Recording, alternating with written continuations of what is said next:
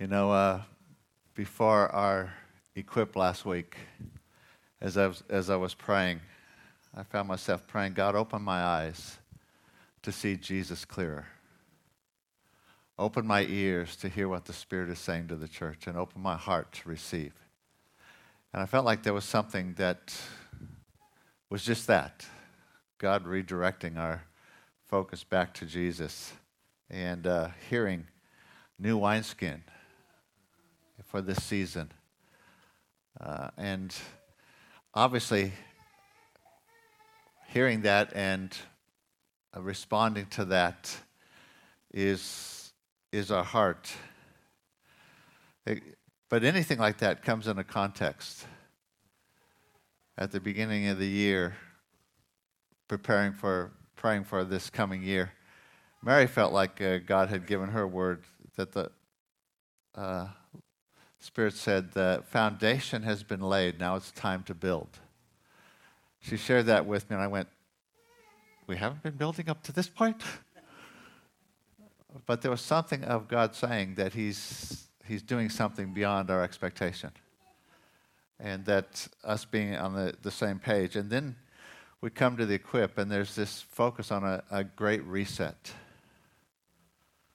redirecting our focus back to Jesus. And I want to encourage you it's not just a meeting, it's what is the Spirit saying to the church? And do we have ears to hear? If you've got your Bible, turn with me to Acts chapter 3. Lord, thank you for your presence here this morning. Thank you that you manifest your presence by your Spirit. You lead us into truth. Spirit, thank you that it's your desire to glorify Jesus. That's what Jesus said you do. Glorify him. So empower us. Open our eyes and our ears. In Jesus' name. Amen. Acts chapter 3. Peter and John went up together to the temple at the hour of prayer the ninth hour. Did you know that there was an hour of prayer? I didn't know that. Fortunately, that we can pray anytime now. We have access to the throne room of grace. And a certain man, lame from his mother's womb, was carried, whom they laid daily at the gate of the temple that is called Beautiful, to ask alms from those who entered the temple. Who, seeing Peter and John about to go into the temple, asked for alms. And fixing his eyes on him with John, Peter said, Look at us. So he gave them his attention, expecting to receive something from them. Isn't that the state of the world? What are you going to do for me? And Peter said, Silver and gold have, I do not have, but what I do have I give to you. In the name of Jesus Christ of Nazareth, rise up and walk. And he took him by the right hand and lifted him up, and immediately his feet and ankle bones received strength. He leaped up, stood walking and entering the temple with them, walking, leaping, and praising God.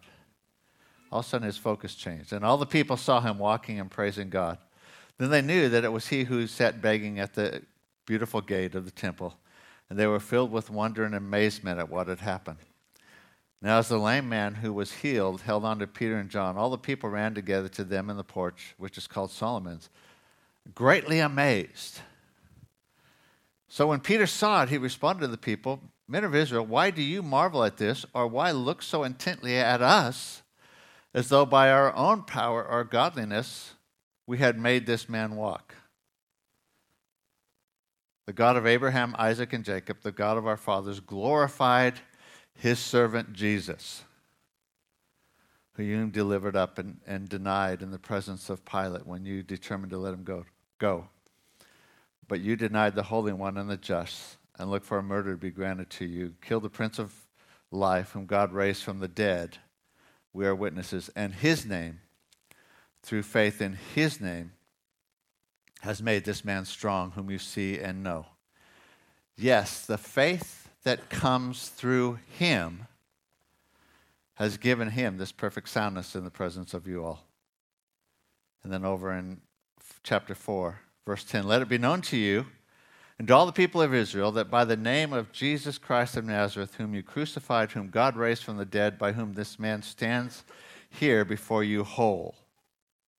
Verse 12 Nor is there salvation in any other, for there is no other name under heaven given among men by which we may be saved.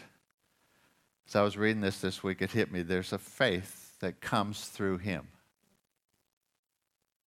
The faith that comes through him. The word through there is through on account of or because of. There's a faith that comes on account of Jesus. There's a faith that comes because of Jesus. There's a faith that comes through him. Now we know that. There's a faith comes through hearing him. Romans chapter 10, verse 17. So then faith comes by hearing, and hearing by the word of God. That word is rhema. Faith comes by hearing him. It's not just hearing the word, it's hearing him. But faith also comes by seeing him.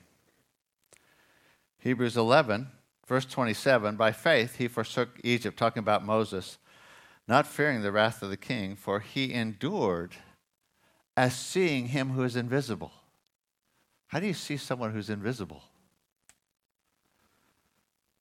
Chapter 12, verse 2 Fixing our eyes or looking to Jesus, the author and finisher of our faith, who for the joy that was set before him endured the cross, despising the shame, and sat down at the right hand of the throne of God.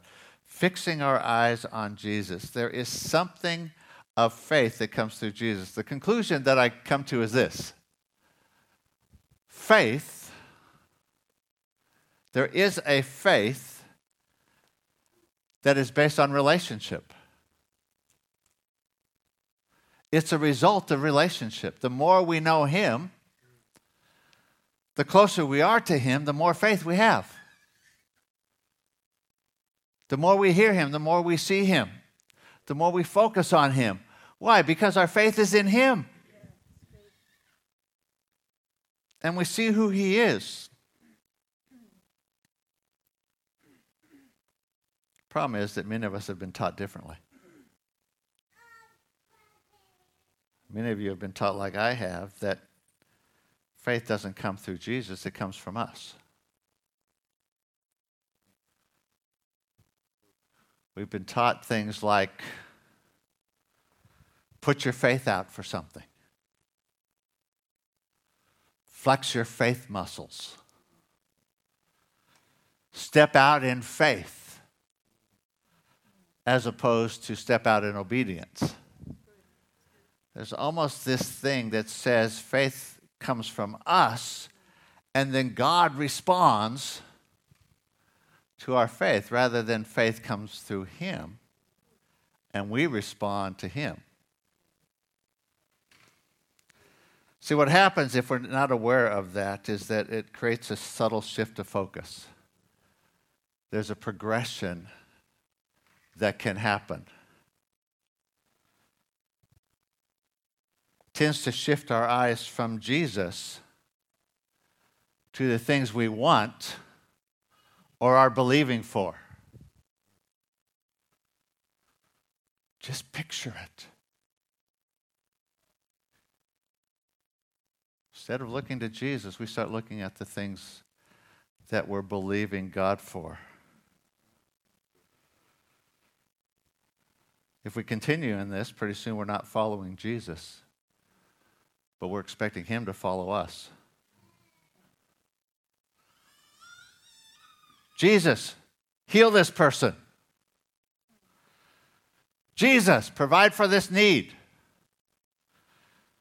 Jesus, bless my ministry or bless my business. And pretty soon we have our focus on what we're wanting to see happen. We're expecting Jesus to get in line with us.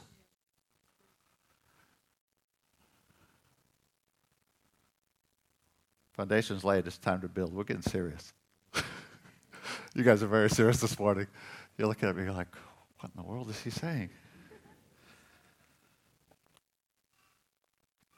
See, if we're not careful, that shift then means that Jesus becomes the means to my goals rather than the goal. He becomes the means to get what I want rather than the goal that I want. It's a subtle shift. So he becomes the means rather than the goal, the prize. As Moses said, our very great reward. When we see Jesus, something shifts and he becomes our goal. But we've been taught no, it begins with us, and we get our focus on something else. Lord, I would love to buy this wonderful house. Now, God wants to bless us, but when that becomes our focus, Jesus becomes the means. Jesus becomes the means to what we want. It's a very subtle thing. A number of years ago, while in the States, I had a, a dream of tens of thousands of people getting saved in Launceston.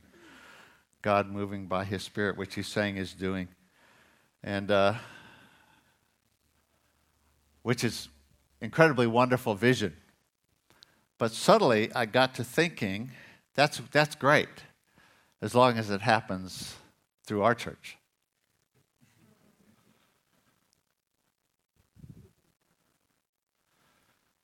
See, what happens is it's easy even for the vision he gives us to become our focus and not him. And when that happens, then we feel like we have to make something happen. You still with me? I can't get my pages apart. What happens if we're not careful? Jesus becomes the means to my financial success and security.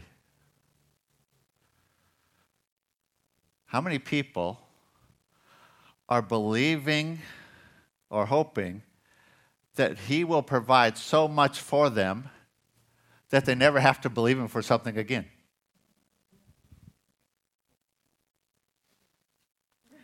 Oh, Lord, help me win the lottery because then I don't ever need you again. Not, not in a view, of course. Provide so much blessing that I don't need you anymore.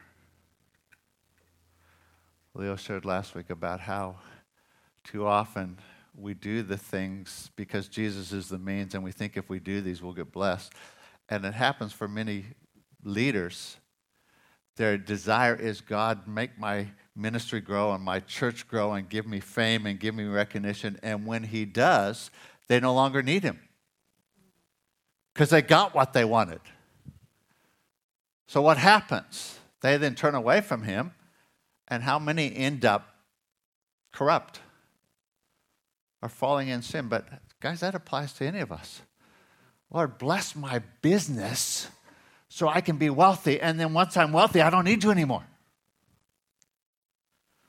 Okay, now you're stepping on toes, Russ.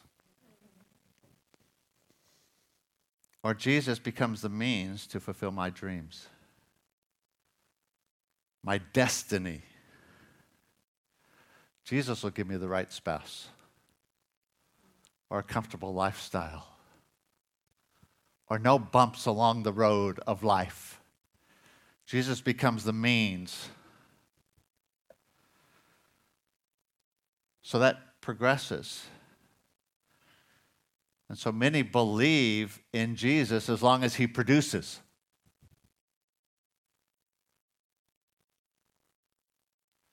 Years ago, I was talking to a young couple. A guy said to me, I tried Jesus, it didn't work for me. And I went, okay, tell me what it was that you tried. His belief was that Jesus would be the means to happiness and blessing and prosperity. And that didn't work. I tried that, it didn't work for me. As long as Jesus produces, I'll believe in him. I say believe, not follow, because they're not following Jesus anyway. They're trying to get Jesus to follow him. Someone said to me once, He didn't multiply my investments, so I don't believe in Him anymore. See the subtle shift that Jesus becomes the means, and I'll believe in him as long as he produces.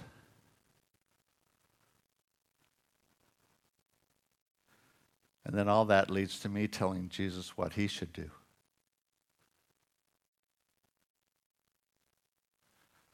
Prayer becomes me telling Jesus what he should do in this situation rather than me fixing our eyes on him and saying, What do you want to do? He becomes the means. So last week, Leo sharing with us talks about a great reset.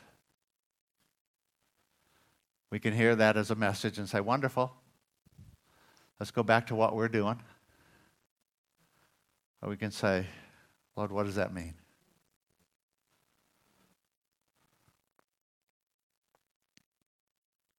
Has the vision that He's given you become your focus rather than Him?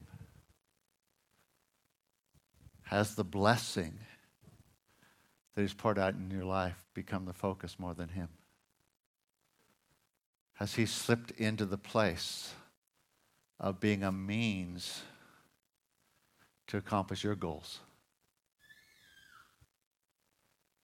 The great reset is the Holy Spirit saying, calling my church to fall in love again with the bridegroom.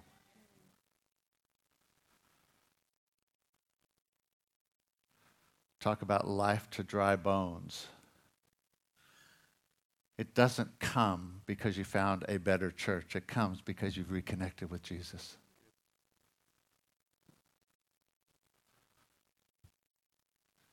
Thing is, everything comes from focus on Him, even faith.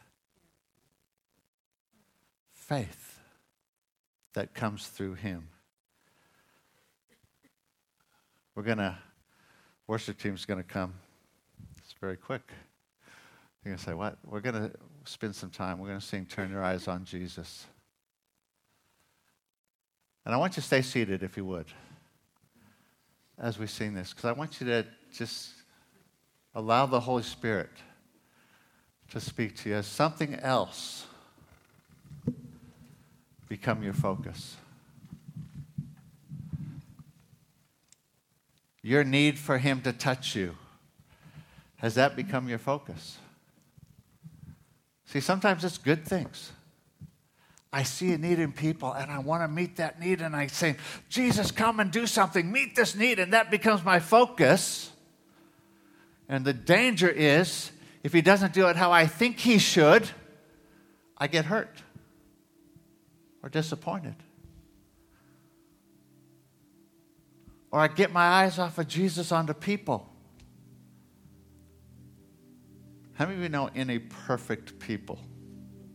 Just my husband. Contrary to what some wives believe, there's none. So when we get our eyes on people, we get hurt and disappointed. And then we say, I don't believe in Jesus anymore because these people hurt me.